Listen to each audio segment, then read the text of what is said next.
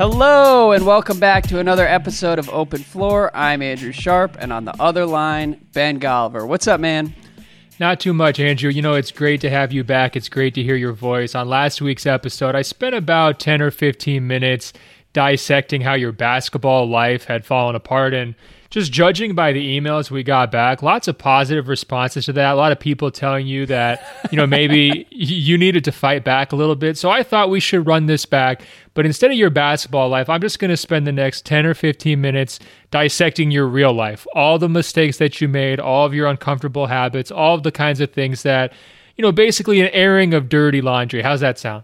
No, I, I'm all set. I don't think we need to go down that road. And I have a bone to pick with you, actually. Uh oh. Normally, you're the one who tries to sort of catch me off guard in these little opening monologues of yours. But I listened to the Lee Jenkins pod, and honest to God, it was like hearing a whole new Ben Golliver. You were so respectful the entire time. You were just curious for Lee's thoughts on everything. You know, you you were just like a, a a respectful pupil almost. Like I I don't know. Like wh- where did that side come from? You know, I, I'd prefer to call it a parishioner. You know, I kind of worship at the altar of Lee, and it's always awkward. Like, seriously, like three days before we did that interview, I compared him to Steph Curry and basically said I would take him over anyone in the entire world, essentially. And then three days later, it's like, hey, Lee, so tell me, what do you think, LeBron 2018? Hey, look, we can all agree it was a slightly awkward dynamic. I do want to say one real quick thank you, though, Andrew. You're the best. It wasn't awkward. It was great. I, I really enjoyed the pod. I, I want to say one real quick thank you to our producer Lou. We usually bury the thank yous deep in the in the podcast. Up front, let's just say thanks so much to him for editing that podcast. It was nearly lost to history. If you guys haven't listened to that episode, Lee dropped so much knowledge about Ben Simmons, LeBron, Paul George, everything, uh, and it took some great editing work. Uh, now, with that being said, there were a few moments late in that podcast where it sounded yeah. like I was talking to myself. And what I loved about that, Andrew, because I've told you this before, I've admitted this on a previous episode, that I'm one of these people who goes around my living room just you know, having conversations with myself, you know, as if I have imaginary friends. And sometimes I'll even refer to myself in the third person if I'm mad at myself, you know, come on, Ben, you know, you got to do better, stuff like that. Totally. So, so hearing me do that while I was also in the middle of this like tribute to Lee, there was just a lot going on in that episode. So, you know, stay for the, the good insight. Uh, but also, you know, don't forget uh, about the funny stuff towards the end. Yeah, no, stay for Ben Golliver talking to himself because I heard that and I was like, man, next time I go on vacation, I'm to make Ben host this show by himself and he could just argue with himself for an hour and 15 minutes. I don't know if it would be entertaining to other people, but it was really entertaining to me hearing you go back and forth about Melo talking to yourself. So I enjoyed that. I enjoyed Lee. But we have a lot of questions to get into today. And I think we should start with LeBron because LeBron has been on another planet for about a month now, and we haven't really talked about it. So let's do 10 or 15 minutes on LeBron. We got a couple different questions here. We'll start with Tom, who says, Look, I know we all said after last season that LeBron isn't in the GOAT conversation anymore, but everyone makes mistakes. Is LeBron entering GOAT territory again? Now, Tom, I don't know who you were talking to after last season, but LeBron was definitely in the GOAT conversation at the end of last season. He's been in the GOAT conversation for the last like three years. Basically, as soon as he won that title over the Warriors, he inserted himself into that conversation for the next 50 years.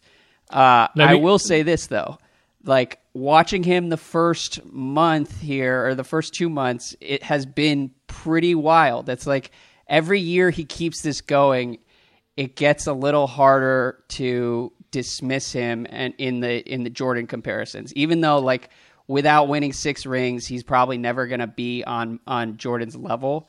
But what he's doing right now makes me think that like I'm to look back in 50 years and think like LeBron was the most incredible athlete I ever saw.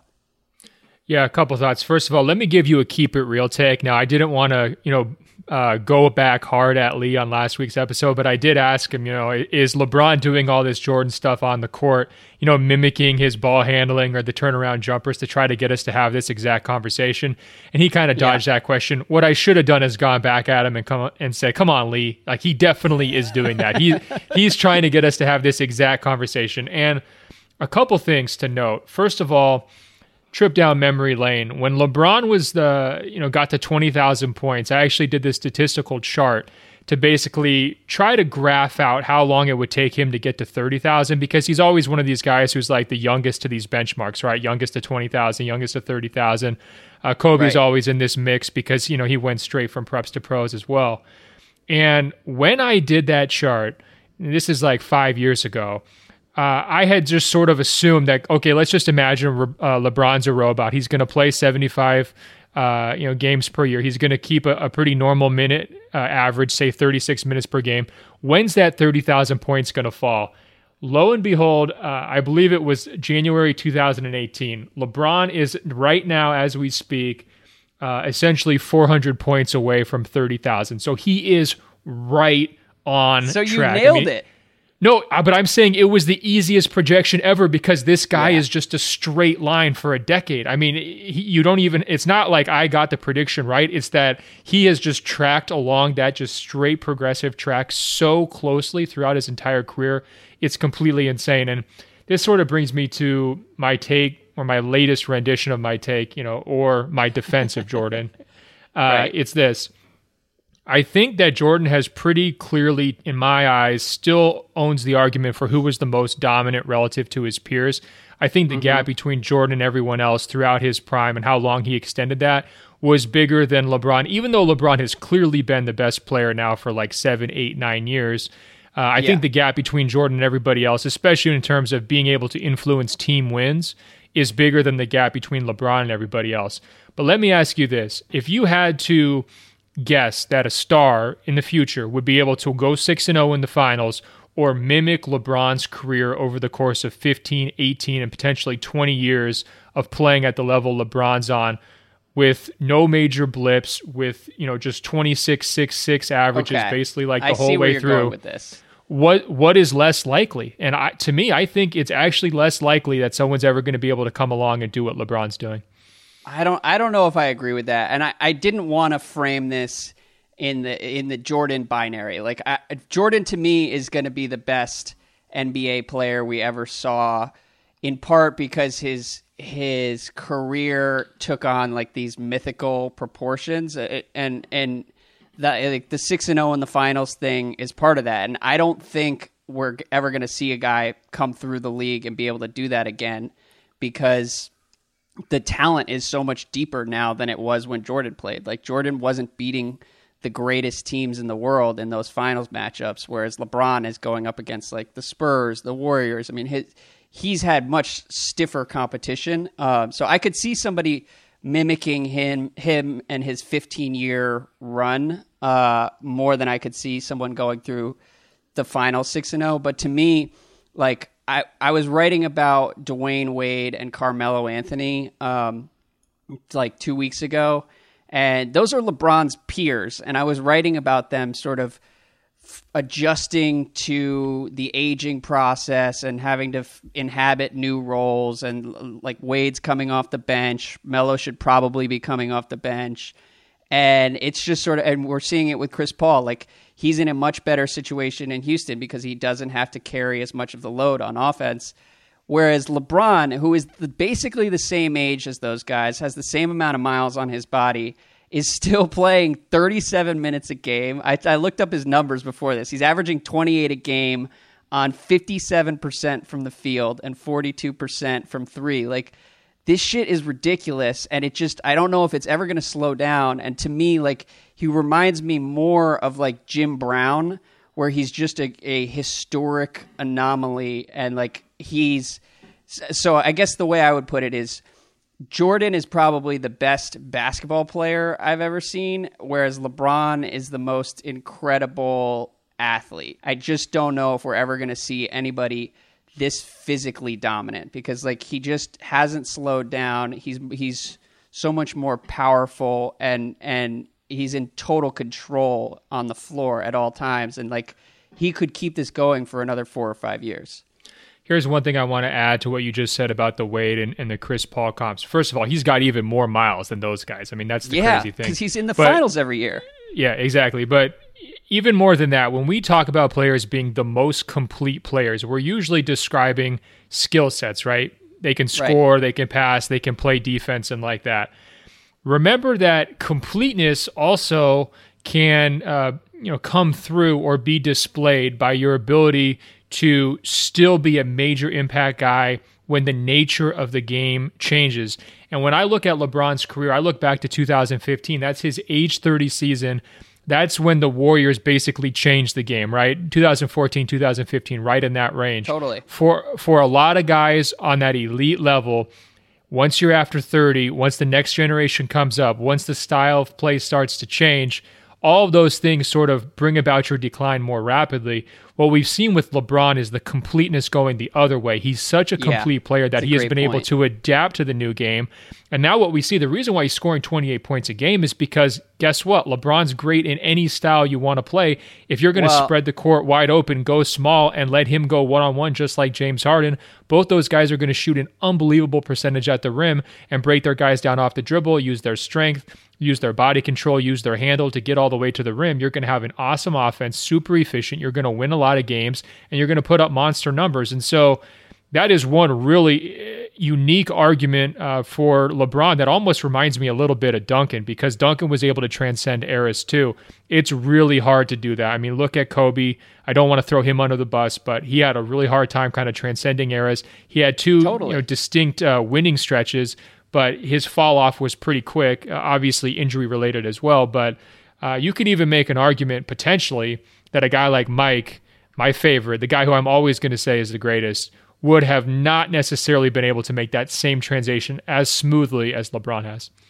I think that is a fantastic point. I'm not going to let you drag Kobe's name into the mud though, because he he had some pretty crazy longevity himself. I mean, he went from like 98 to 2013 as one of the like five best players in the sport, but he wasn't on LeBron's level. And uh, if anything, the new era has played into LeBron's hands and will probably allow him to extend his career a few years longer than he would have been able to otherwise. Well, let me Um, ask you this though, real quick. I mean, did the game change as much during that time period of- of Kobe's dominance as it has in the last five years? That's sort of my question because I agree. Right. Kobe's longevity is unreal. I mean, first guy with 20 years, a single franchise. I mean, five titles goes on and on.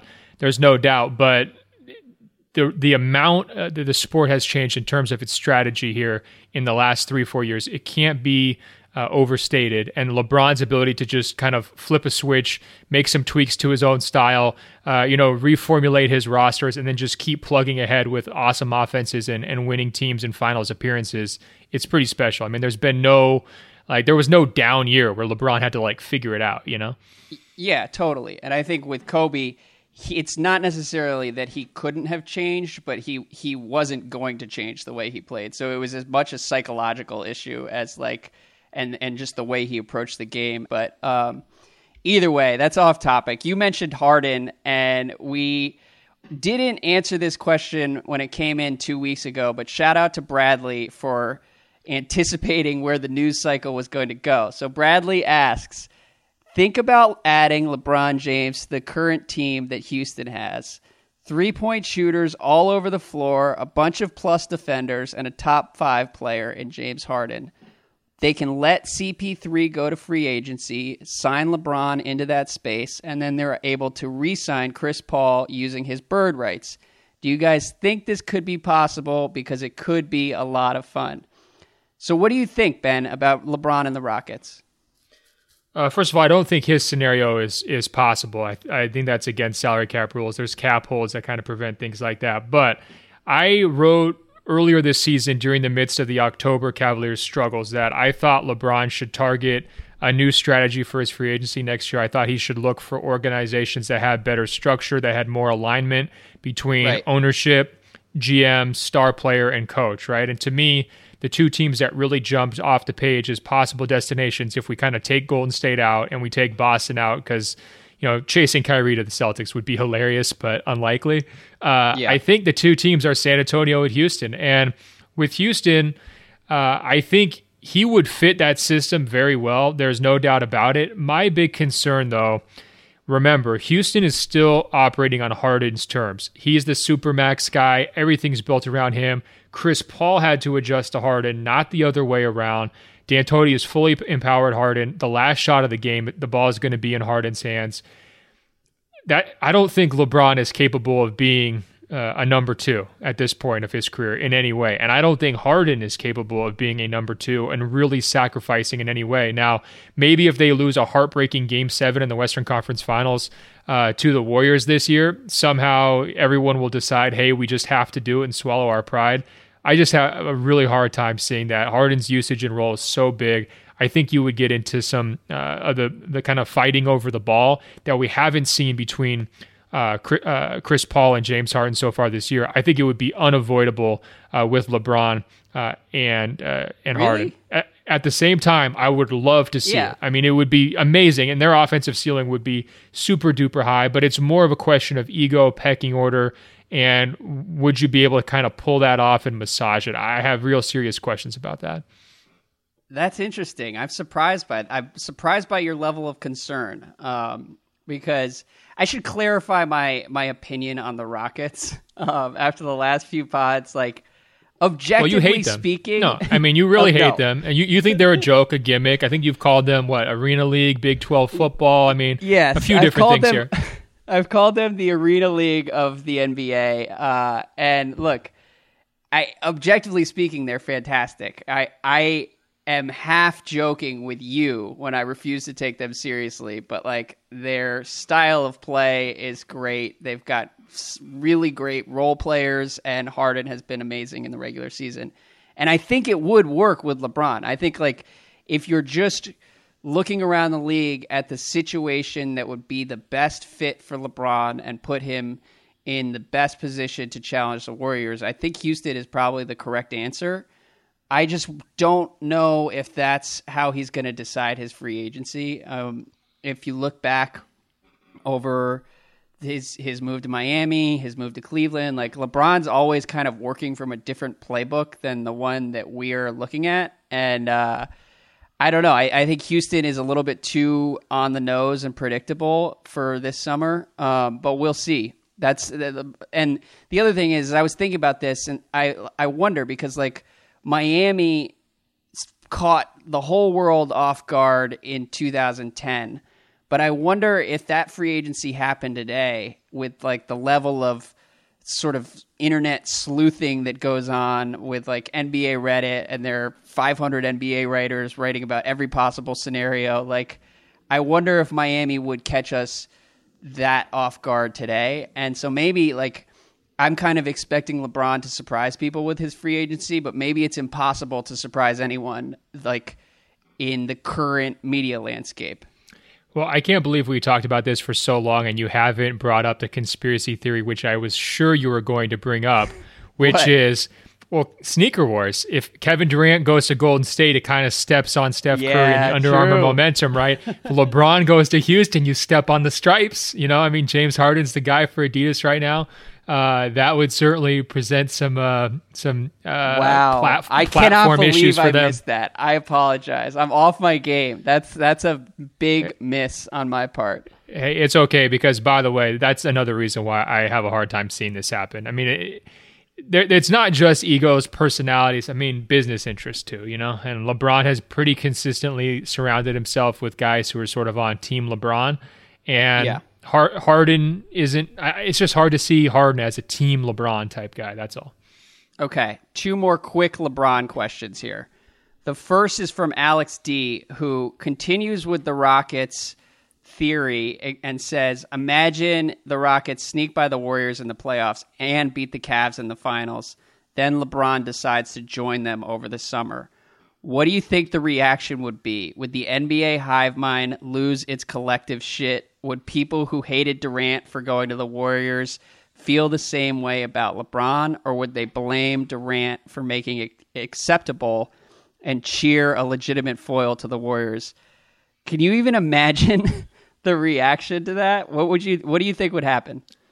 I think Durant would just live stream his whole summer saying, Told you so, I'm not the bad guy for like two months straight. You know, kind of Stephon Mar- Marbury territory from that one summer. Uh, no, I, I, I can't see this scenario. I'm sorry. My I'm a reality based person, Andrew. You're Good. stretching the bounds of, uh, of reality there. Look, I don't I don't want to live in that reality. That would be like hot take nuclear winter and it just would be too much to handle. Uh, I, I do think Durant would end up catching just as much blame as LeBron, uh, in part because I think we've all come far enough with LeBron where nobody wants to like re-enter that 2010 zone where he was America's public enemy number one. But uh, but yes, please do not go to the Rockets if they win the fucking title, LeBron. Um, the last that was question one. here. That, real quick though, that was one thing that Lee seemed to be hinting at. Is he thinks that there's like this silent majority out there, or he seemed to be hinting at this that's just like ready to to rev up the LeBron hate again if he leaves. Uh, I think. Yeah, I think I'm, that's I'm more with true. you. I'm a little bit more dubious of that, but you never know. You know, you could see people hopping right back to 2010. It's a weird political climate, supercharged. I could see LeBron and, and him being out there on so many issues and uh, always being a target, just catching stuff, you know, no Yeah. matter what he does, really.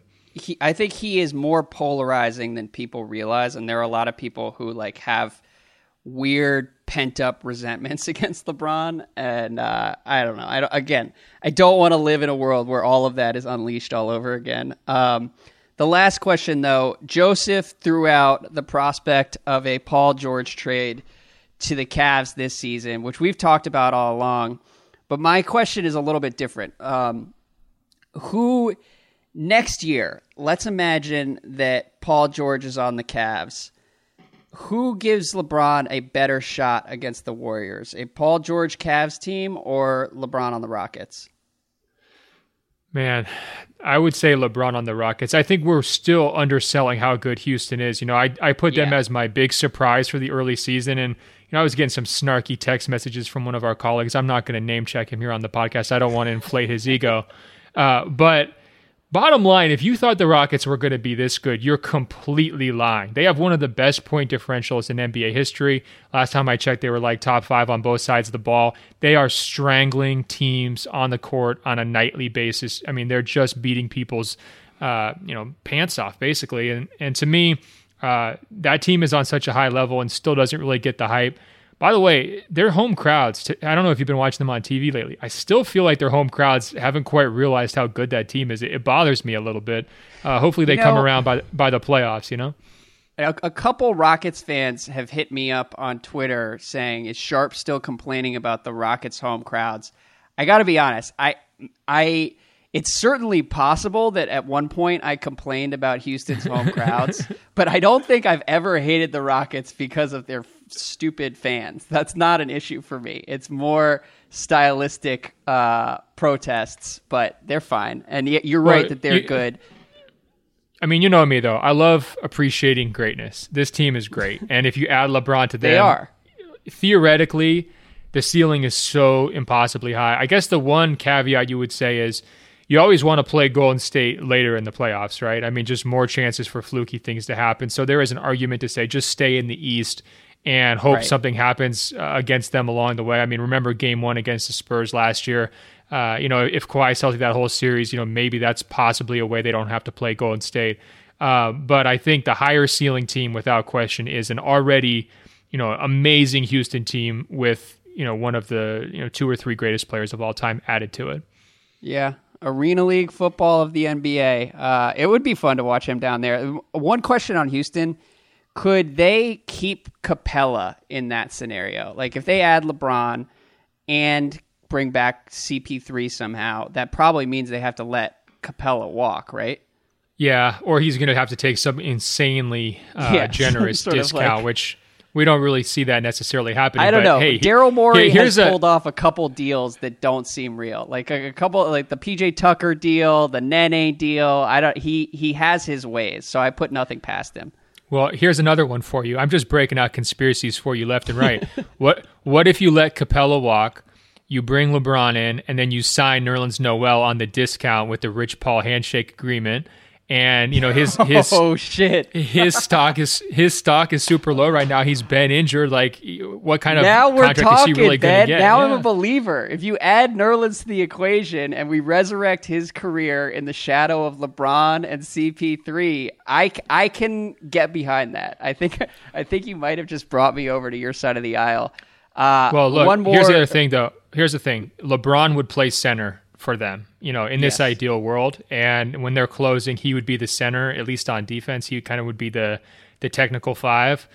That's awesome. I mean, that has Yeah. so much potential in so many different ways on both ends. Uh, I would, I, I mean, honestly, people can hear it in my voice. I would love to see it. I'm also kind of setting myself up not to be completely disappointed with all this sneaker talk and all this ego talk because uh, it's it's almost too good to be true.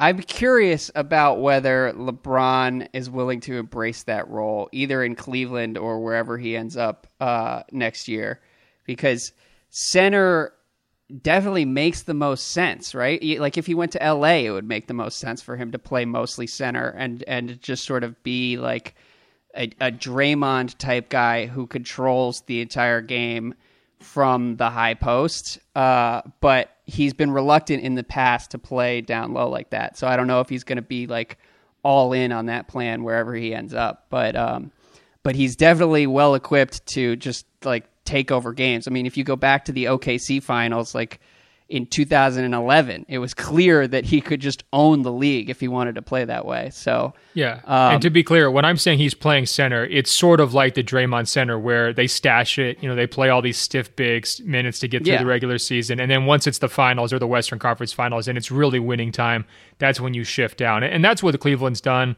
Uh, you know, at different points in recent finals, and I think that's what Houston would do. Like, really, when push comes to shove. But a guy like Nerlens or even Nene or whoever else, you can just like put in there to mop some minutes.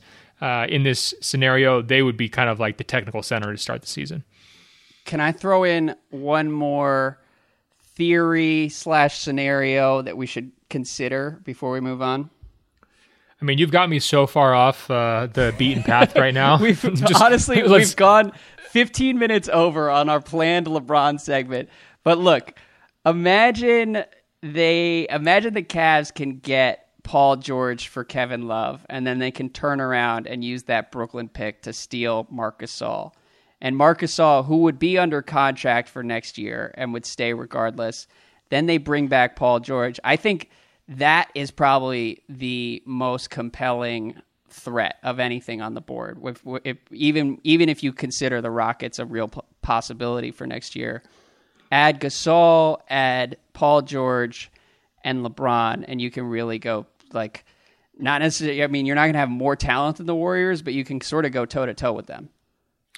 Yeah, it's really tricky that that center spot. What's the ideal center? And it kind of goes back to some DeAndre Jordan chat we've been having because like do you want to have that big vertical threat who can get the lob passes from LeBron or do you want a guy like Gasol who can shoot three-pointers, space the court and play make um, Yeah. and is, you know, an elite interior defender or uh, do you want to have a guy like Tristan Thompson who can really easily switch everything?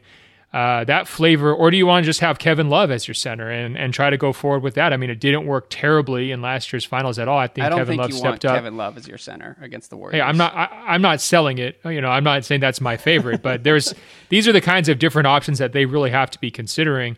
Uh, and the funny part about it is, like, again, with Marc Gasol, would you rather close against the Warriors' smaller lineup with Gasol as your center or LeBron? I mean, there's a strong argument that you just take Yeah. Gasol off the court. So then it's what do also you do? tough because Gasol has been like the idea of Marc Gasol sounds incredible, but it like I watched him in Washington Wednesday night, and he he just didn't look great. Like even just the way he moved was not super impressive, and his numbers have been shitty for the last two months. So there's a decent chance that he's just on the downside of his career, and so it would it would be a gamble for any team that trades for him. Um, Well, there's a, also a decent chance that Mike Conley's really, really good, and he's really worked to to Yes. bring the best out of Gasol for years, and they have an awesome two man pairing.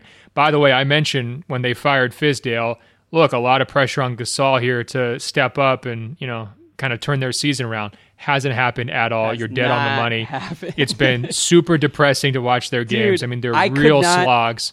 I could not believe how depressing the Grizzlies were in person. Like that is a G League roster. Uh, it, basically like JaMychal Green, Marc Gasol are NBA players, and beyond that, it is pretty borderline, like right down from like three to twelve on that roster right now. So. I don't blame any coach who's not winning, and uh, I don't even really blame Gasol because it's just it's bleak. I, it's it's one of those things where like you don't even know how how it got that bad. Like I, I like Deyonta Davis, I like Darren, uh, not I like Dillon Brooks, but uh, but it's tough. It's a tough sell. So yeah, you like anyways, Tyreke Evans too, but it, the the point there is just if he's really pointing the finger at the coach and saying it's the coach's fault, I mean, that is uh, completely impossible to defend when we've watched how the last two weeks have played out. You know, this was not a Fizdale Yeah. problem to me at all. Yeah. Um, all right, let's move on. But first, a word from our sponsors. Today's show is brought to you by Movement Watches. Movement Watches was founded on the belief that style should not break the bank.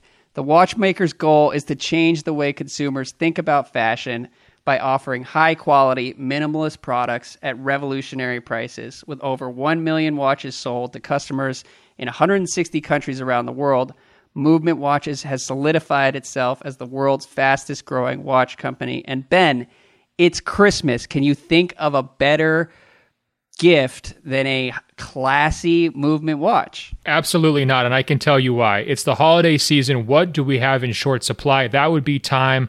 That would be money, right? Everyone's running around. You're frantic. You're trying to get a good deal. Do you know who messes with both your time and your money, Andrew? That's right. The evil watch middleman. The watch middleman, okay? man. all they will do is slow down how quickly your uh, gifts get to you. All they will do is mark the prices up to some insane level that you do not want to pay. Trust me, fight back against those time sucking, money sucking watch middlemen and check out MVMT watches for the holidays.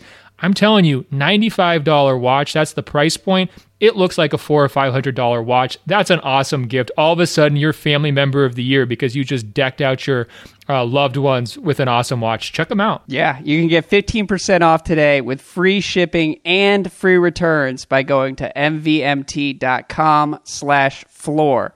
This watch has a really clean design. It's a great fashion statement. Now is the time to step up your watch game, and you can support Open Floor at the same time.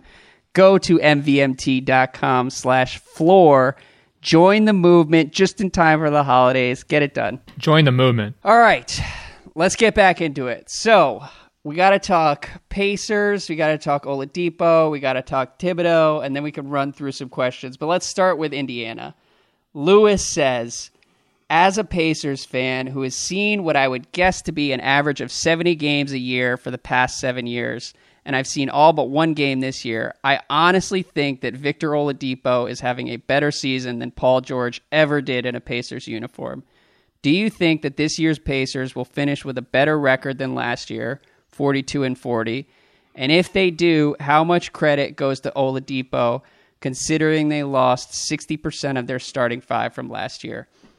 What do you think, Ben? What, what's your take on the Oladipo season so far? It feels like that we've had Victor Oladipo week on the internet, and like pretty much every basketball journalist has weighed in on his progress this year.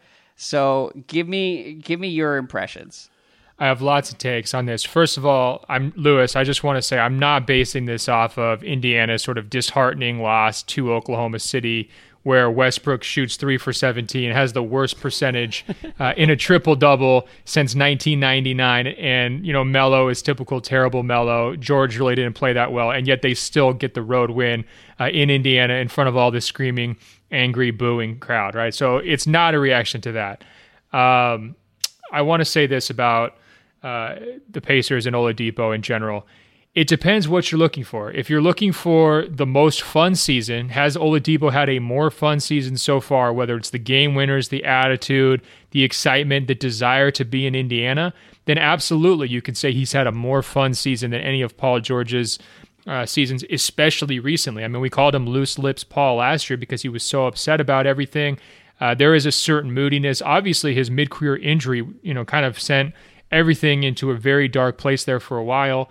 Uh, and when he was at his peak, uh, he wasn't really doing it in this hero type way. It was more of a collective, and they were real grimy defensively. Uh, it was yeah. all about the kind of the the collective being uh, greater than the sum of the parts, right? I mean, that was really how the Pacers put up those big win totals and got to the Eastern Conference Finals. Oladipo is uh, nice, charismatic, friendly, happy to be there, uh, willing to be a fan favorite, doesn't want to leave, doesn't want any off court drama, and for all those reasons. Guy. Yeah, and so for all those reasons, you could see why the fans would really rally around uh, Victor Oladipo uh, compared to Paul George. Now, in terms of all-around game, I don't think it's close. You know, I think Paul George, uh, in terms of an elite two-way impact player at an important position at his best years in Indiana, was a better overall player uh, than Oladipo, and I think that's a distinction. And as a home crowd, I mean, if you're the Pacers, realistically, and you're probably not going to compete for a title at any mm-hmm. point in the near future. You never really truly competed for a title at the peak of the Paul George era. Do you want to have a fun team that's an upstart that makes the playoffs and surprises people, or do you want to have this kind of moody team that maybe disappoints, it's inconsistent, uh, and it just kind of can't string things together? I can completely yeah. see why the, the Pacers fans have rallied to Oladipo's side, but I think that's very unfair to Paul George. And, you know, to me, despite everything this season, I've really been impressed with his defensive commitment. Uh, he's among the league's uh, most George? important. Yeah, most important defensive players so far this season. He's trying to figure it out on offense. I don't necessarily blame him. I mean, he's not making things necessarily better, but he's kind of at the whim and mercy of the guys he's playing with, and he's still getting it done on the other end, and I'm impressed by that. Yeah, um, a lot to respond to there. I, I totally agree with you. Like, there's no question that this version of the Pacers is so much more fun to root for than the last couple years of the Pacers. In part because the, like the cloud of anxiety that followed every Paul George game, because everyone sort of was wondering whether he was going to leave, and then like towards the end of last year, it became pretty clear that he was thinking about leaving, and then in June, like his agent made it abundantly clear that he wanted to leave. So like all of that makes it really tough to enjoy any sort of like basketball uh, and especially since like the the team itself like we're basically looking for band-aids like the the Jeff Teague trade like they were try- throwing anything against the wall to see if they could get something to stick um, I think comparing Oladipo and George is interesting though like Oladipo might be better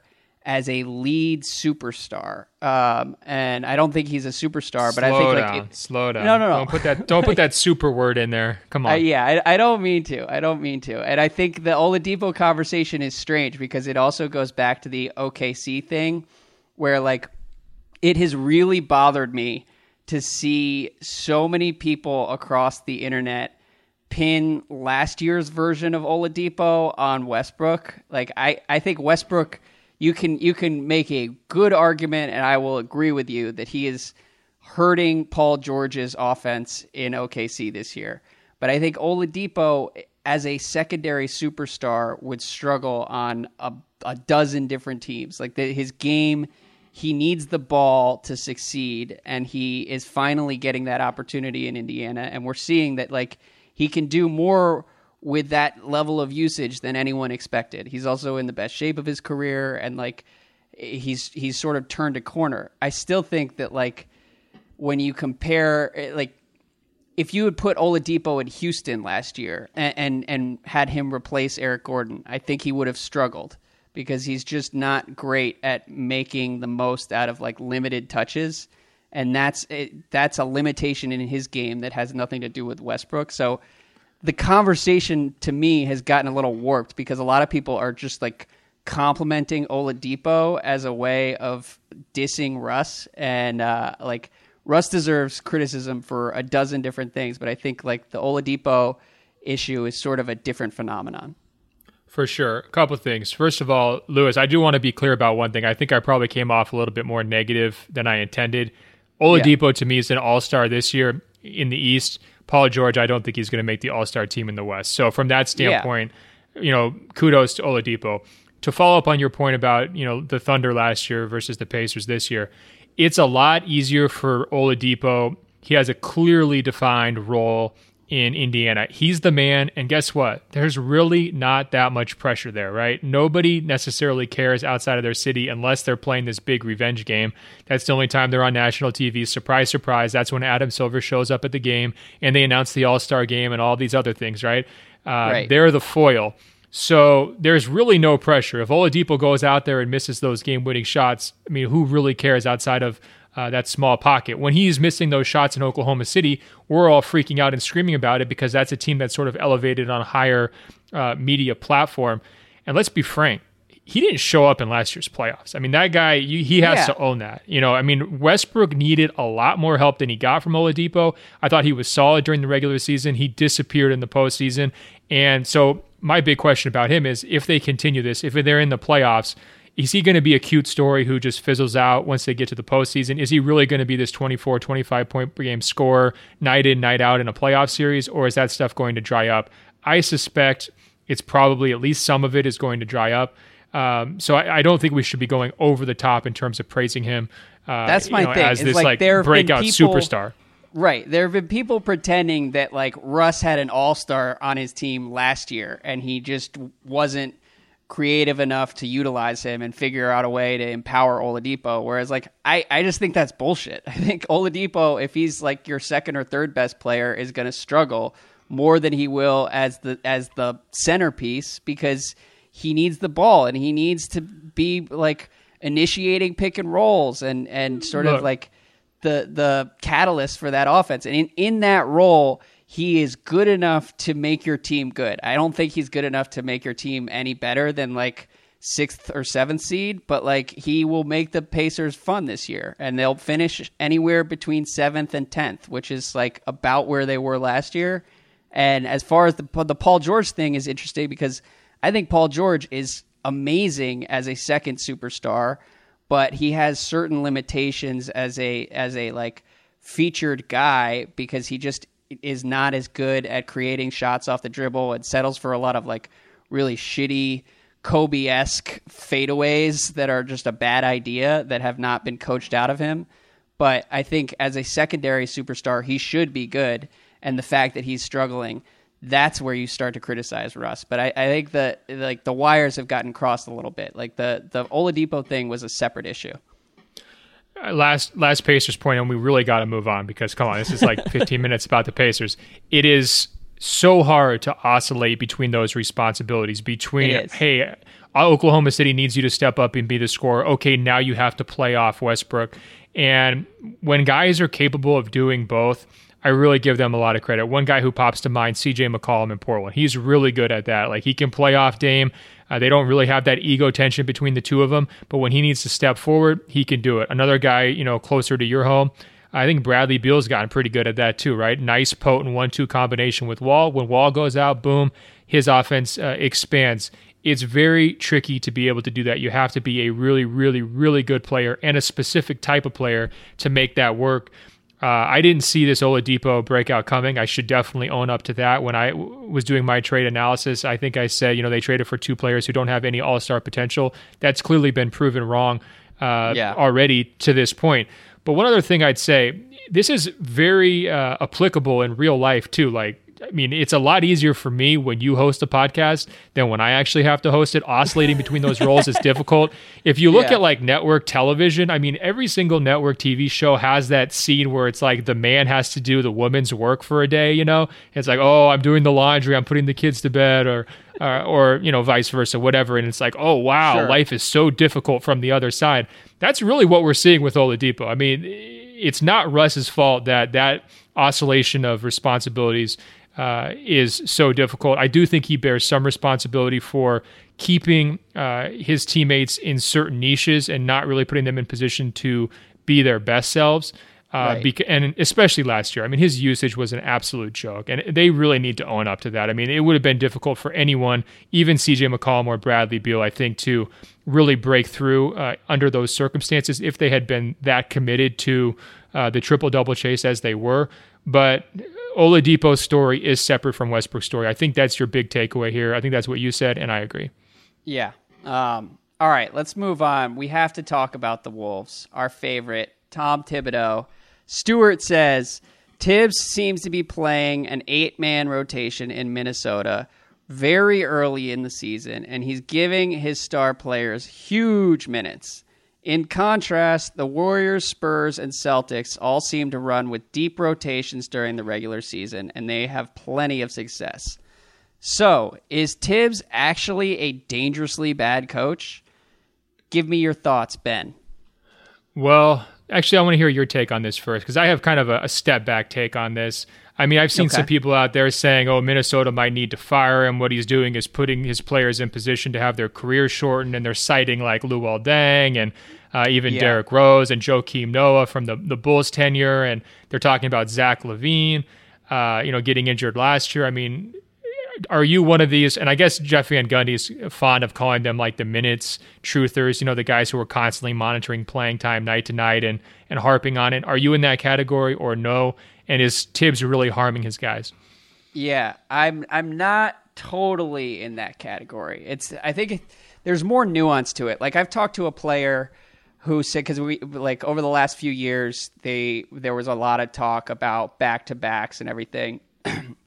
And I've talked to a player who said, I actually prefer playing back to backs because after the back to backs, you get like a mandatory day off. And like most of these guys, when there's a, a, day or two between games, like they still have to come to work and go to and practice and go to shoot arounds and everything. So like some people like to be to sort of like get it all out of the way and then just get away for a little while.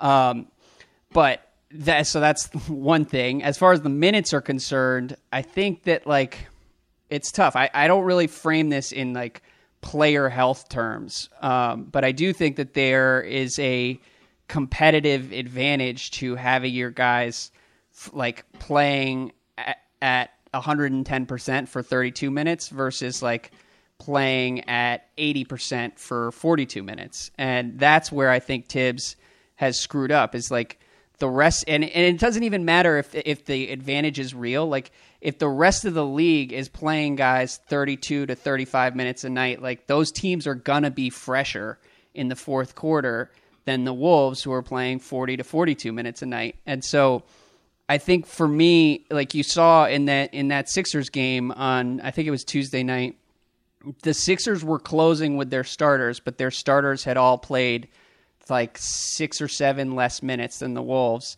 And if you look at the numbers, the Minnesota fourth quarters, like their defense falls off a cliff, their shooting falls off a cliff. Like at some point, none of this is really a coincidence. And so I think it the the minutes thing. It's not necessarily that he's like take, shaving years off of guys' careers. We don't need to be too dramatic, but I do think it's a, it's a, another example of him sort of failing to evolve with the rest of the league and just sort of putting his team at a at a competitive disadvantage. Yeah, I'm probably a little bit more willing to believe some of the long term implications than you seem to be, but I, am not sure that's necessarily the story here. Uh, when people are talking about, okay, what's his job in, in Minnesota? What's his status? You know, should they be looking to make a change with him? It's very important to remember this is exactly what he was hired to do, right? This franchise has never made the playoffs. He basically yeah. came in with a playoff mandate. He's got young guys he's got to coach up. That's what they brought him in to do. His theory is by any means necessary, what, get 46, 47 wins? So that is clearly his priority. Everything he's doing is geared around that. So if you're ownership, I mean, what leg do you really have to stand on here? I mean, you empower the guy by making him both the coach and the president, letting him have his handpicked general manager. I mean, he is the main guy. It's very difficult if you're the owner to kind of go back to him and, and try to say, hey, man, uh, you know, KAT looks pretty tired late in the fourth quarter. You know, he's getting mocked by Joel Embiid on Instagram because he's a little tired late in the game and he's getting scored on. You know, maybe you should con- continue uh, reducing his playing time down to like 33 minutes a night. You, it's really hard to have this conversation. And I think this is one of the hidden dangers of that president slash coach role. It doesn't always come up. It depends on the coach's philosophy, right? But that's yeah. where the checks and balances come in. And I don't know if you saw this uh, exchange recently between Steve Kerr and Bob Myers, where Steve Kerr was joking that if he didn't play Jordan Bell a little bit more, Bob might fire him. Uh, and obviously, that that's like a lighthearted joke between two friends, right? But there's some truth to that. I mean, Bob Myers is sitting there and he's weighing both the short term implications of yeah. Kerr's you know, benefit of, of playing all these veterans and sharing the load and, and having Shangri La for all these guys who are, uh, you know, maybe on their last legs in some cases or just trying to keep everybody engaged versus the long term benefits of saying, look, Draymond could be out of here in three years. We need to be able to replace him. We better get Jordan Bell some significant minutes right now and not just treat him like any sort of a rookie that's the GM's job, right? It's to sort of oversee, to think about the big picture, to uh, plan things years in advance, to forecast, and to have conversations, productive two way conversations with a coach about how minutes might need to be uh, doled out, how rotations might work, and so on and so forth. The problem in Minnesota is that two way conversation is the Spider Man meme. You know, it's Thibodeau in, in his office at 3 a.m., looking at his desk mirror, pointing at himself, and saying, Guess what? We're going all out to make the playoffs Guess this what? year, no matter what. playing 46 minutes tonight. We're going to make it work. Bingo. And so that is why it gets scary. And here's another thing about it look, if Thibs makes the playoffs, uh, in his mind, well, first of all, if he doesn't make the playoffs, that's really when he would be in trouble, right? Like that's what Yeah. the whole point of a mandate is. So he he surely feels he has to do what he's doing, and there is no one who can provide that check. That's what's scary. One final thought here.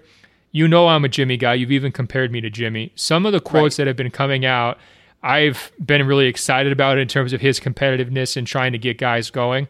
I had a lot of high hopes for him being able to mold guys like KAT and especially Wiggins to fill out their overall games to become more intense defensive players. But there was almost some like bullying going on this week with Butler saying, you know, guys got to be ready to play these big minutes. They want to play these big minutes. They should want to.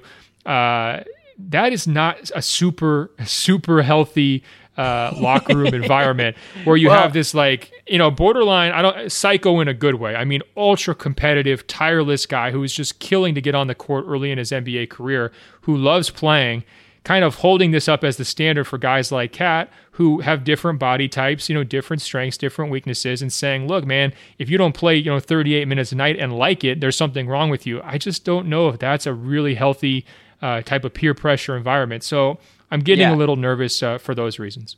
Yeah, you should be nervous. It's pretty funny. I think it would get more attention if it was a team that well, like wasn't the Wolves. I, I, don't- I just don't think many people are like plugged into the day in day out like media buzz around the Wolves. But it does seem like at least twice a week, Jimmy Butler goes on an extended soliloquy about defense and toughness and like what it takes in this league. And you gotta imagine like it certainly seems like Towns and Wiggins have been checked out for like the better part of the last two years, and that's probably not the best way to get them like back into it. Just lecturing them like publicly on a weekly basis, uh, but it's it's been entertaining to watch.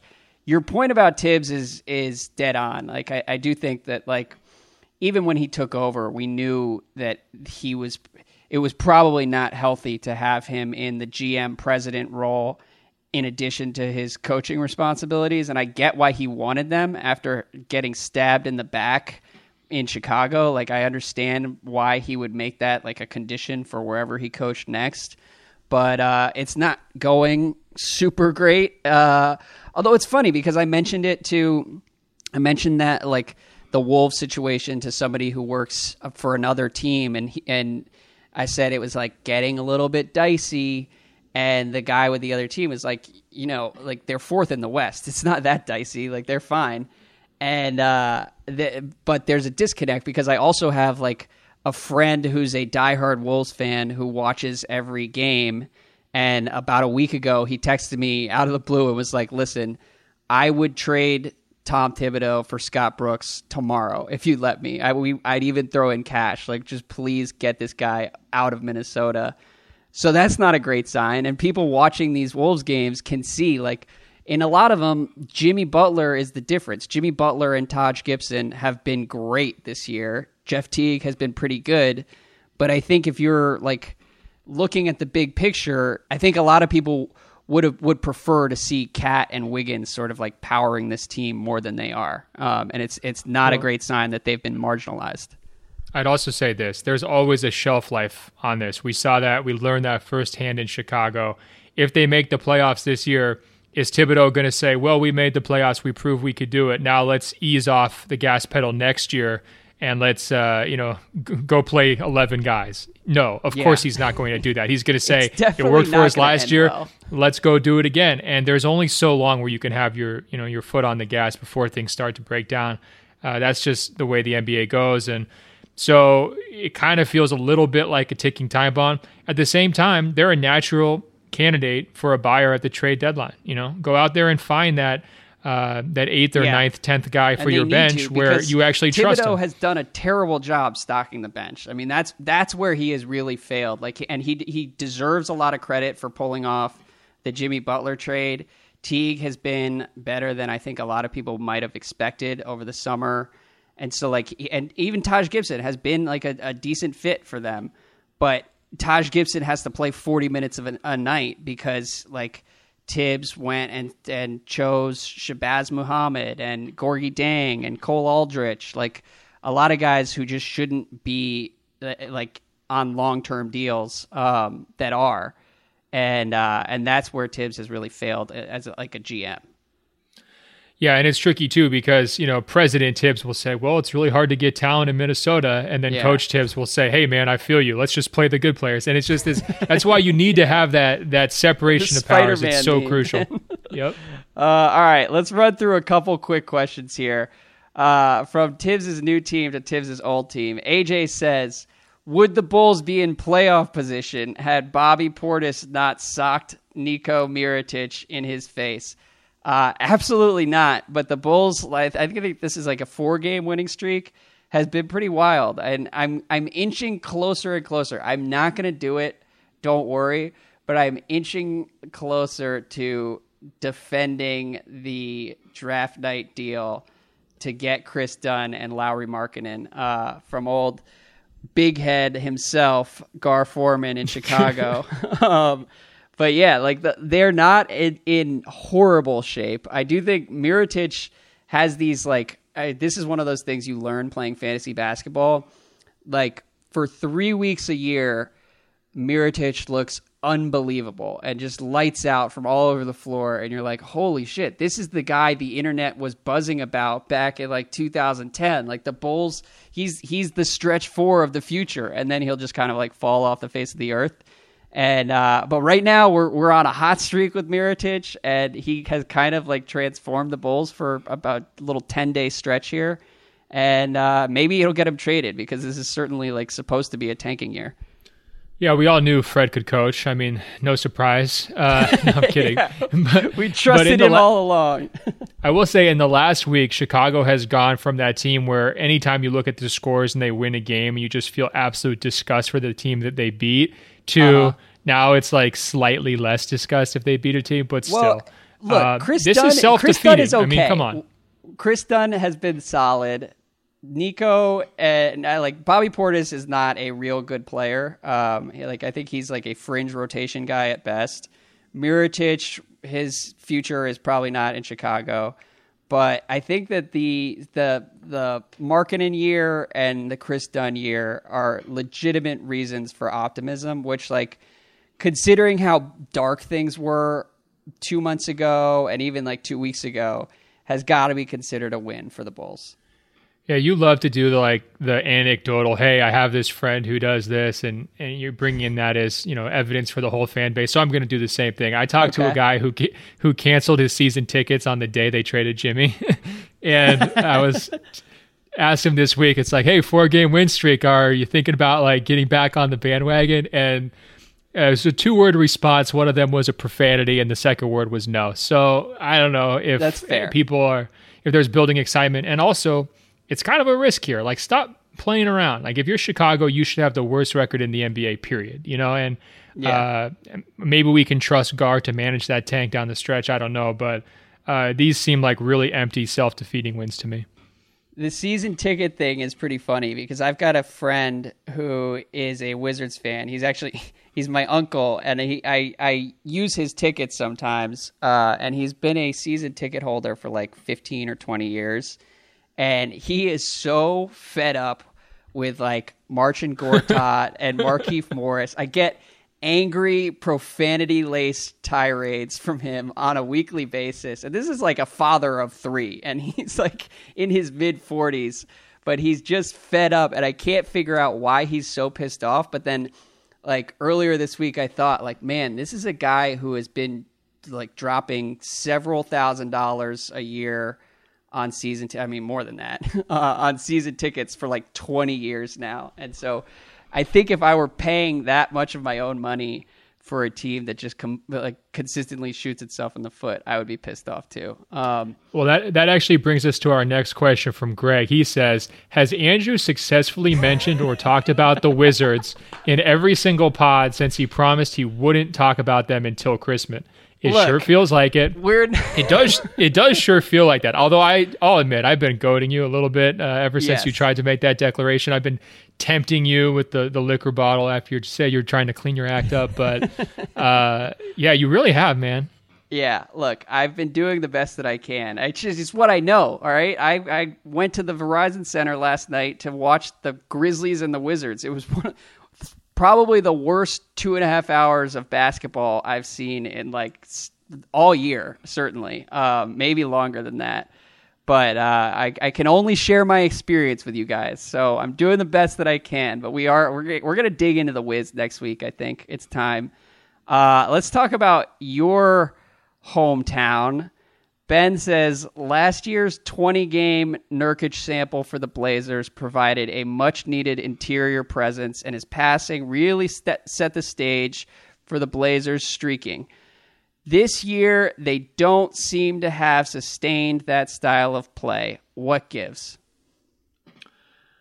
Well, I did write like a 12,000 word story about Nurkic, so I'd say start there, uh, if you would. Do me that favor, Ben uh, in all seriousness, in terms of the offense, first of all, the rest of the NBA was as surprised as we were by the Nurkic fever breakout, right? Nobody was defending him down the stretch, and a lot of the teams they were playing down the stretch weren't that great. He was also as motivated as he possibly could have been after the the really ugly scenario in Denver to sort of reclaim his uh, reputation, his career, his direction, all of those things, right? So uh-huh. you had the combination of a super motivated guy with a new opportunity, with you know opponents not really either trying super hard because it's late in the season or kind of ready for what he could do, and he had really never shown the passing ability before at all. So that was kind of caught people by surprise. Teams have updated this season. There's no question about it in terms of how they play them. And it also goes back to this idea of the spread. I mean, Nurkic is pretty much a body in the paint. You know, I mean, that is, there are ways to sort of work around it to try to get him out, setting screens and stuff, but he's in traffic. And their offensive efficiency this season just hasn't been as good, especially down, uh, compared to down the stretch of last year. And I think life has been a little bit harder for Dame and CJ uh, because Nurk's on the court. And another factor is, I mean, let's be real, it's a contract year for him. He wants to get paid. Uh, yeah. They feel like they have to play through him to a certain degree, and he's not the world's most efficient one-on-one offensive player. And he's if you're really devoting, not. he's he's yeah. really not. Like his his shooting numbers are not great considering how big he is and some of the limitations he imposes on them elsewhere. Um, like, and it's it's it's tough because I watch him play and I, I look at his numbers and I think like it's almost unfair to be a big guy in the modern era. You have to be crazy efficient and productive with every touch you get because you, that's a touch that isn't going to guys on the perimeter who are arguably more dangerous. And so, like the standards are pretty high, and you're graded on a, on a pretty tough curve, but he doesn't quite measure up, and uh, and that is a, that's a bummer because as someone who's always liked Jusuf Nurkic, he's just playing in, in an era that like makes his his game a little bit more complicated. No, that was well said, and I think you know if teams update their scouting report and it becomes look force him to beat you one on one with the turnaround jumper, just kind of push him off the block if you can. Don't send the double so he can't get those easy passes and, and the ball, you know, keeps moving real smoothly and just force him to kind of chop it up. And then if he does turn across the paint, try for steals because he's a little bit turnover prone uh, it's not the world's hardest defensive scheme to do that stuff. And I think you know the, the, the secret got out a little bit. At the same time, you can't expect a guy to maintain the level of energy that he had down the stretch of last year for 82 games, no matter how much weight he lost over the summer or anything else. Uh, when you have that huge 20 game breakout, I mean, the odds are he's going to regress from that peak. Uh, over the course of the next season, you know, I mean, like no one's yeah. out there putting up like 20 20s every single night. It just doesn't happen. My my only Blazers take is that the roster is shockingly uh, thin and shitty, and I don't know how it got this bad. And Nurkic is not quite as good as anyone expected. Uh, however, I think that they are going to make the playoffs somehow. As long as Dame and CJ are healthy, they they're going to find a way to make a run down the stretch and salvage this again for the third straight year and be a fun seventh or eighth seed. But I, I'm just curious, like when that's going to stop being enough for either like the ownership in Portland or the fans in Portland. But um, but I'm never going to write off Lillard and McCollum because they're they're that good and like just having those guys gives you an advantage over teams like the Nuggets who don't really have an identity yet and teams like the Grizzlies who are like falling apart like the bottom of the West is is just uneven enough so that Lillard and McCollum will, will be enough to get them there. Yeah, I mean, I think the Blazer Maniacs are pretty frustrated right now because they don't see the ceiling uh, in the short yeah. term. And, you know, Lillard's clock is ticking. Is this going to be a contender at any point during his prime? I don't see it. Do you? You know, next three, four, five years? No. Uh, I don't see it at all. And so uh, that gets tricky. How good can these guys really be defensively? I mean, the early season numbers were, were really strong. Nobody necessarily expects that to maintain. Do they have real options for adding talent? No. Do they have a lot of tradable pieces? Not really. I mean, back in my day, not to sound like the old guy, I mean, Paul Allen would have fired people by now. You know, I mean, back when he was popping Kevin Pritchard and Rich Cho. It's and, true. You know, they left and right. GMs like every two years, like clockwork. Uh, no, I was right there, like, you know, on the ground doing the war reporting uh, for a really uh, dicey stretch there. And it's been real calm and placid. They've gone forward with Neil Olshey and Terry Stotts for years here uh, you do wonder does he ever start to get a little bit of that angst that the uh, the fan base is feeling? I'm not sure. Yeah. Um, all right. One more question before we hit the podium, and I have a fantasy fantasy squad update for you. Uh, but first, Brett says, "Would you rather give a solid jump shot to Lonzo Ball or Ben Simmons?" I think the answer here is clear, but I'll let you cook first. Ben Simmons. Come on. Really? Easy. Come on. Yeah. No way.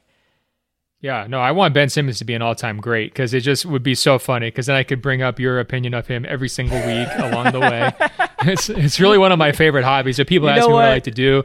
I like to I go for appreciate walks. It. I did not yeah. appreciate Lee Jenkins bringing up both my Cavs pessimism and my Ben Simmons pessimism. I didn't know that Lee listened to the pod like that. I probably should temper my takes a little bit. um, it was it was upsetting. Uh, but look, look. Let let's be clear though. He wasn't trying to go at you. He was just trying to bring the fury from me. I think he was just trying to get me fired up. You know. I know, and you were just a, a little loyal par- parishioner there, um, bowing at the altar of of the God Himself. But listen, I have. I don't. I think Lonzo Ball is the clear answer to this question. Ben Simmons is going to be really good regardless. I, I think that the the jumper is important if you're the Sixers, um, particularly if you're the Sixers and trying to win at like an elite level in the playoffs. But I think Simmons is going to be like a fixture on the NBA landscape for the next 10 or 15 years, whether the sh- the the jumper comes or not. Like 6'10 Rondo is an amazing player, it turns out. So I think that he'll be fun regardless. Whereas Lonzo, like his career is going to be super uncomfortable if he can't get a jumper.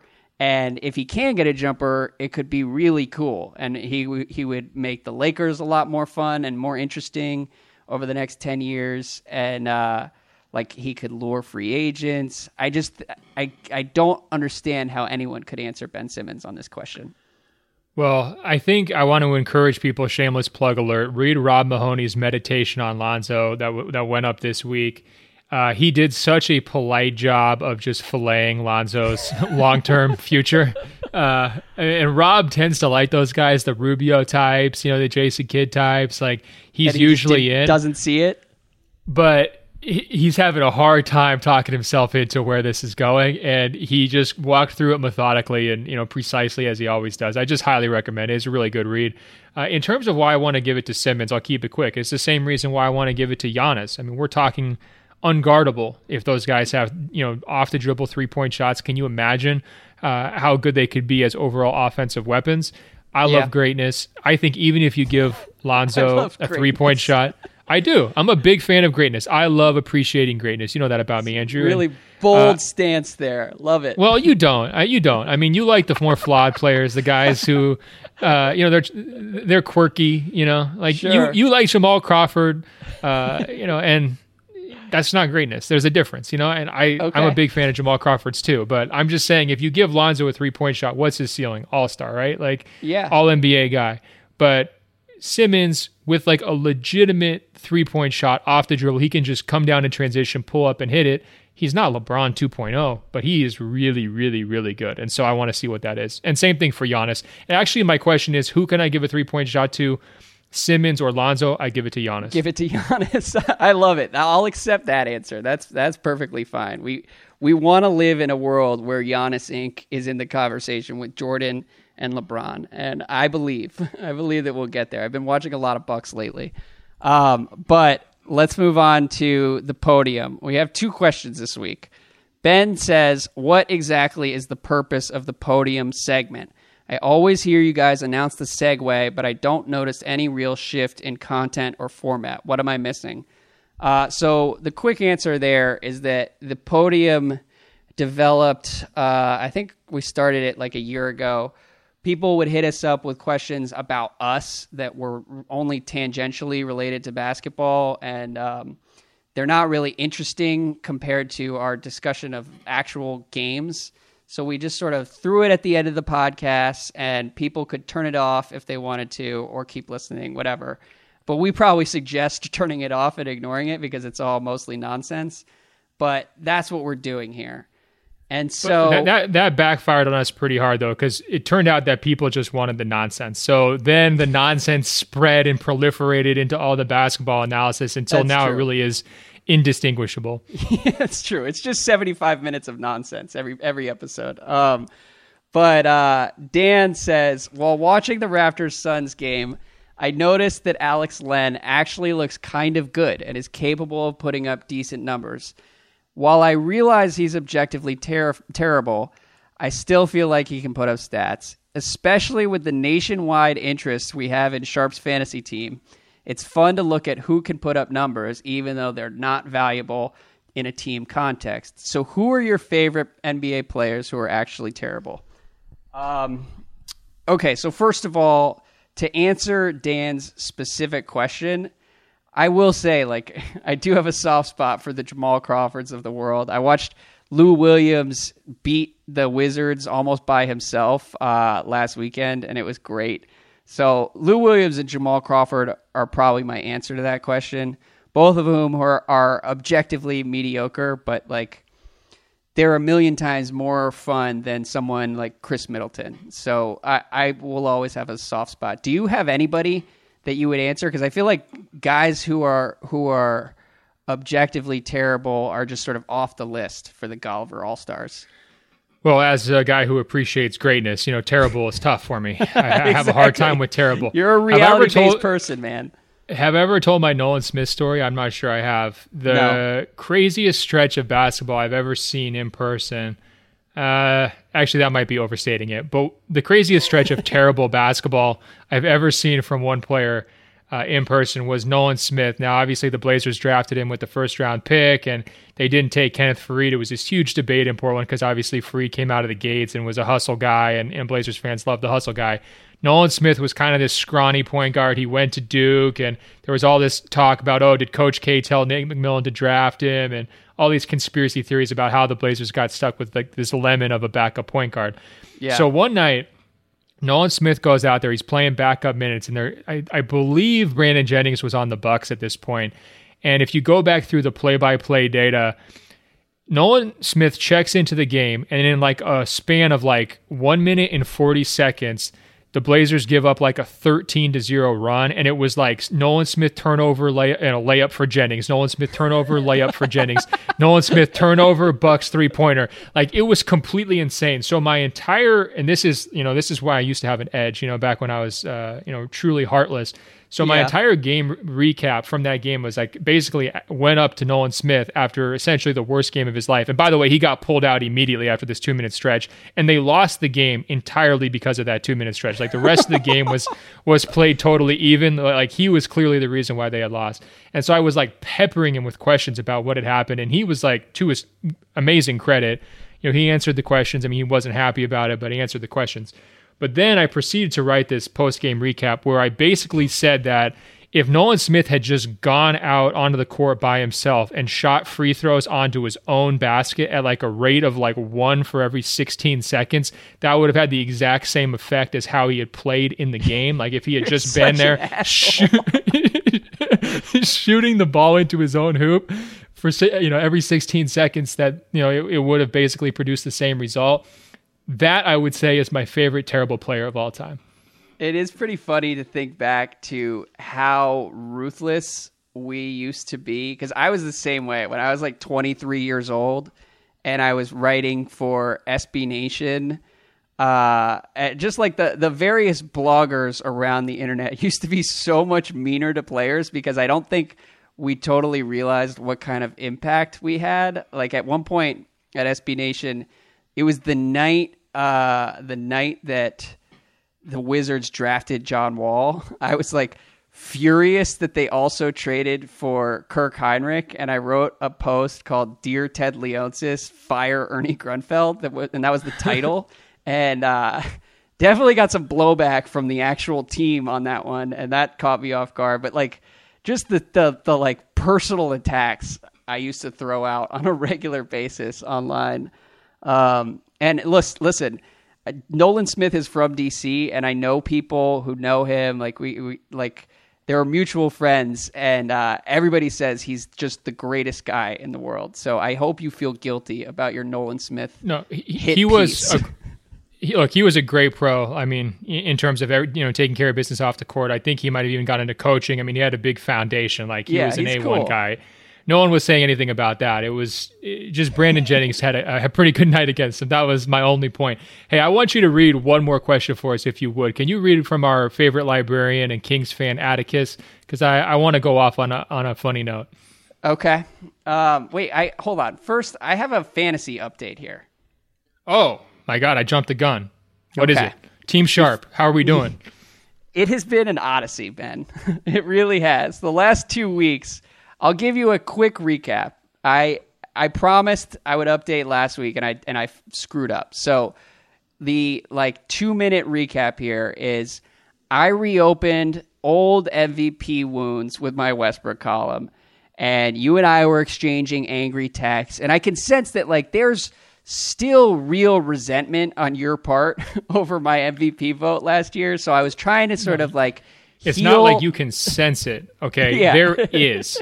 I, look, I I will never forgive, and I will certainly never forget, and I will always hold it against you. Go ahead. I know. And see, if I said that to you about anything, it would be pretty clear that I was joking. Like, I'll never forgive I'm- you for I'm this. not. You're not joking. I'm not joking. so, so I figured I would do my part to try and heal the relationship. I tried to trade Kyrie and Klay Thompson for James Harden and some other pieces. That didn't work for reasons I explained last week. But once I had thrown Kyrie into the trade mix, I just couldn't resist sort of exploring the market. And I needed rebounding. So, with apologies to Mr. Very Much Woke, uh, I eventually I traded Kyrie and Brandon Ingram for John Wall, DeAndre Jordan, and a longtime favorite of mine, Rodney Hood, which on its face is a solid deal. But then the problem was the second John Wall hit my roster, I had this rush of panic. Like, I already have too much emotional capital invested in the Wizards. And the idea of watching Wall shoot seven of 20 for my real life favorite team and my fantasy team, like, was just too much for me to handle. So I came up with a new deal then. And it was a deal that was going to allow me to accomplish my original goal. The trade was John Wall and Marcus Morris, who, uh, on a side note, Marcus Morris has been awful this year. Um, so I was really excited to get rid of him. And then I was going to bring back Chris Paul of the Houston Rockets and Oh. Isaiah Thomas, uh, who is a favorite of mine, Seattle bucket getter. And I was taking advantage of a friend who I knew wanted Wall and wanted to have Wall and Boogie on the same team. And he accepted the deal and said, We're going to be team fuck Colin Cowherd and we are going to win the title. And I was like, That's awesome, man. I'm just really excited for CP3 and Isaiah. I'm excited to have Wall off my roster. And then the jealous small market owners that make up the rest of the league vetoed my Uh-oh. trade. So Oh, I no. I basically lived like the the Chris Paul veto in my fantasy league, and uh, at that point, like I was really reeling for the next five days. And um, I recently I have good news that I I was able to trade John Wall because John Wall is like irrationally valuable because I'm in a league with a, a bunch of other people from DC, so he's he had, probably has too much value. But I was able to flip him for your guy Jimmy Butler, which is not quite a Wow. Houston Rocket, but I've got Jimmy on the squad now. I'm rooting for Thibs to keep playing him for 45 minutes a game, and uh, all's well that ends well. But it was pretty dark. I'm currently losing my matchup for the week. I'm losing all nine categories, um, and uh, it it got bleak. That was like a three act play. There was so much going on there. Lots of twists and turns. I kind of I love the idea of you as Mitch Kupchak just fuming at your computer at like 2 a.m. It's fantastic. And it's like, it's really gonna upsetting because it did make me like really truly mad. Like it affected my mood for about an hour, and then I got over it. but It affects my mood too because I'm your biggest fan. Uh, did you? What are you going to try to pull like a Lamar Odom follow up trade? You remember that? Like they, they were like all frustrated and Look, panicked. I mean, do you, do you have one of those on the horizon? There might be a, there might be a, a subsequent deal. I don't know how I feel about banking on Jimmy Butler's health for the rest of the season, but uh, and I'm also a little bit worried about Damian Lillard's health. But um, we'll see we'll see where it goes. I'll keep everyone updated, and I, I sincerely hope this is why you shouldn't listen to the podium segment because I hope that nobody tried to follow that for the last five minutes. But No, they did. It was awesome. Uh, there was lots of twists and turns. Like I said, it was a real holiday thriller, just in time for Christmas. I love it. All right. Well, good. I'm glad that worked out for you. um, and our final question is from Atticus, who says, Which GMs do each of you guys identify with? I could see Ben as RC Buford. This is shameless pandering on my part. But maybe he's more like Ainge because he has no heart or soul. Sharp is definitely Stan Van Gundy. He does way too much, too passionately. He hates Dwight Howard, and he would probably come up with a defensive scheme along the lines of build a fucking wall. You two have compared each other to players, so let's hear the GM comps. What do you think, Ben? Well, first of all, I don't think I can do better than Stan Van Gundy for you. So if you have a, another option, I would love to hear it. But second of all, in, in Atticus's run up to this question, he was talking about how his library has subscribed to Sports Illustrated, and apparently, it's uh, over the time of the subscription, it's cost his library more than ten thousand dollars, and so Uh-huh. therefore he he's essentially saying that he's paying our salaries. How quickly Atticus forgets that. Didn't we get him that job, Andrew? Wasn't he the guy who said, uh, uh, my greatest ability is availability, and that's how he got hired? So true. for this guy a- to turn around and question our jobs and question whether we're worth, worth the money in his email, it, it really kind of hit me uh, close to the heart. But here's what I'd say in terms of comping myself to GMs. Now, he was shamelessly pandering to me with the RC Buford thing. Of course, that got me very excited. Yeah. And I was going through different options guys who I sort of would like to relate to, the guys I'd like to be. You know, it's sort of the Den- Dennis Lindsey types, the Kevin Pritchard types, the Sam Presti types. You know, thoughtful, kind of lower key, not out there all the time, uh, always wheeling and dealing. But let's be honest, Andrew, that's who I want to be. That's not who I really am. And you compared me to Jimmy as a player, and I think the honest truth is if I was a GM, wouldn't I be Thibs? I'd be just doing nothing but win now. I'd be doing nothing but win now trades. I'd be gunning for the playoffs constantly. I'd be sending all my draft picks down the river. I'd be encouraging my coach to play all the guys 40 minutes because I, you know, I, I'm impatient. I, I like to win, and uh, you know, I'm a little frazzled. So I think honestly, I might be Thibs. Would you agree or disagree? You really, really would be. I wasn't sure where you were going with that, But man, Thibs is a much better answer. RC Buford is giving you way too much, way too much credit because first of all, 100%. RC Buford has great people skills, and that's not Ben Golliver. You you are Thibs, wow. one thousand percent, and I love it. And I, Stan Van Gundy, I would be honored uh, by the comparison, but I think more. of First of all, my my fantasy team behavior is like dead on Daryl Morey, just constantly churning away with bullshit moves. And uh, Ainge is probably who I would like to be because Ainge is both smart and reckless. Um, and I, I've always admired that about him. And whereas Stan Van Gundy, he is like great, but he's also kind of a bad GM. Um, but may- maybe that's maybe that's accurate too. I don't know. But well, uh, the la- I, the last comparison though is the Diet Coke factor because not only do you hate Dwight true. Howard and really react passionately, but you know his fav- his famous moment in Orlando with uh, with Dwight Howard had that can of uh, diet soda featured prominently. And before every episode, guys, a little inside baseball for you here on Open Floor. Andrew always calls and says, Hey, are you ready to tape? And I'm like, right here with my microphone, ready to go after him for an hour and a half. And then he says, Okay, give me five minutes. I have to go find a Diet Coke. So I think it fits perfectly. I think you should just own it. Whether or not he's a good GM, he's going to have his team in the playoffs too. Maybe one yeah. day we can dream about a Timberwolves Pistons finals. What do you say? I'm in. I'm in 100%. Well, this has been fun. It's been good to get back to it. We'll be back on our normal schedule next week, Tuesday, Friday. Send us your question. Hit us with reviews, um, five stars only. And Ben, uh, I will talk to you soon, man. Five star reviews on Apple Podcasts. We're trying to get 10,000. We're making our final push here before Christmas. Check me out on Instagram, Ben Dog Golliver. We're really close. We're, we're nailing it openfloormail at gmail.com openfloormail at gmail.com for all your questions comparisons word games dream journal entries. We've been getting some awesome questions lately. We got a whole bunch more to tackle next week. Andrew until then i'll talk to you. All right man. Peace. Another great edition of open floor is in the books. Did you know locked on has a daily podcast for all 30 nba teams? If you're a lakers fan search locked on lakers. A celtics fan search locked on celtics Warriors fans, search Locked On Warriors. Yes, all 30 NBA teams have a daily bite sized podcast on the Locked On Podcast Network. Search on Apple Podcasts or Google Podcasts for Locked On, your favorite team. Or tell your smart speaker to play podcast Locked On, your favorite team.